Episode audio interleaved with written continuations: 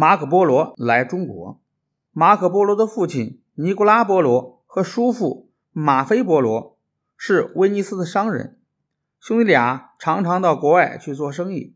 有一次，忽必烈的使者在布哈拉经过，见到这两个欧洲的商人，感到很新奇，便邀请他们一起来到上都。忽必烈听说来了两个欧洲客人，十分高兴，把他们招进行宫，问这问那。忽必烈从他们那儿听说了一些欧洲的情况，要他们回欧洲给罗马教皇捎个消息，请教皇派人来传教。两人就告别了忽必烈，离开了中国。他们在路上走了三年多，才回到威尼斯。那时候，尼古拉的妻子已经死去。留下了已经十五岁的孩子马可·波罗。马可·波罗听父亲和叔父说起中国的繁荣景象，羡慕的不得了，央求父亲带他一块儿去中国。尼古拉觉得让孩子一个人留在家里不放心，就决定带他一同走。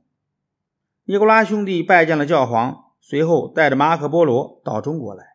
路上又花了三年多的时间，在一二七五年到了中国。那时候。忽必烈已经即位称帝，听说尼古拉兄弟来了，便派人到很远的地方迎接，一直把他们接到上都。尼古拉兄弟带着马可·波罗进宫拜见元世祖。元世祖一看尼古拉身边站着一位少年，诧异地问：“这是谁？”尼古拉回答说：“这是我的孩子，也是陛下的仆人。”元世祖看着英俊的马可·波罗，连声说：“你来的太好了。”当天晚上，元世祖特地在皇宫里举行宴会欢迎他们，后来又把他们留在朝廷里办事。马可·波罗聪明伶俐，很快学会了蒙古语和汉语。元世祖见他进步这样快，十分赏识他。没有多久，就派他到云南去办事。马可·波罗出门，每到一处都留心观察风俗人情。回到大都，就详细向元世祖汇报。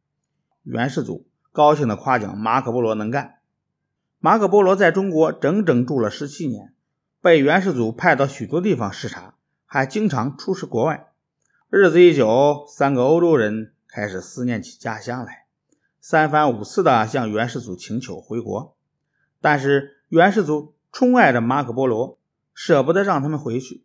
到了后来，元世祖见他们思乡心切，只好答应。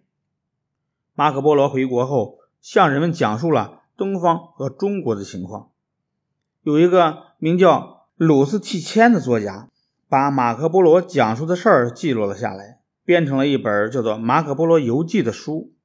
在这本游记里，马可·波罗把中国的著名城市都做了详细的介绍，称颂中国的富庶和文明。这本书一出版，便激起了欧洲人对中国文明的向往。从那以后，中国和欧洲人、阿拉伯人之间的来往更加密切。阿拉伯的天文学、数学、医学知识开始传到中国来。中国古代的三大发明——指南针、印刷术、火药，也传到了欧洲去。